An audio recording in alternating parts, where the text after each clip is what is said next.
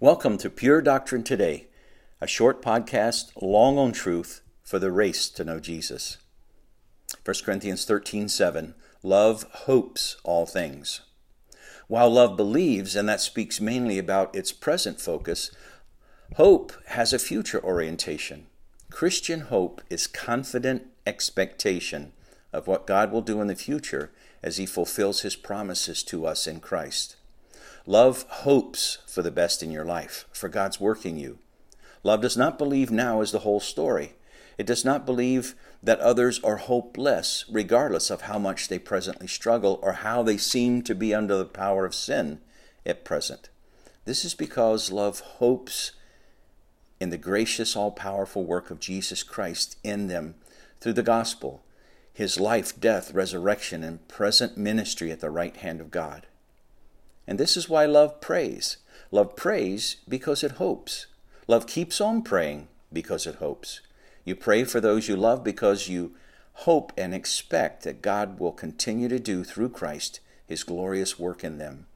Prayer is loving others, and it keeps praying regardless of what happens because it hopes all things, because it wants what Jesus wants for you a great promise to memorize and claim and ask the Lord to fulfill in your life so that your love will be full of hope is Romans 15:13. May the God of hope fill you with all joy and peace in believing, so that by the power of the Holy Spirit you may abound in hope.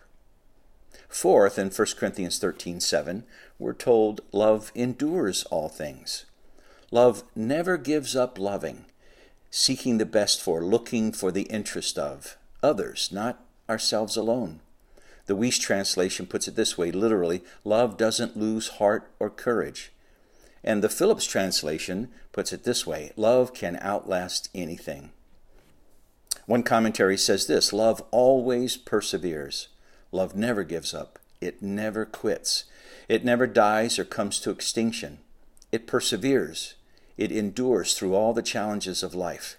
As someone put it, like Christ on the cross, love endures scorn, failure, ingratitude, etc.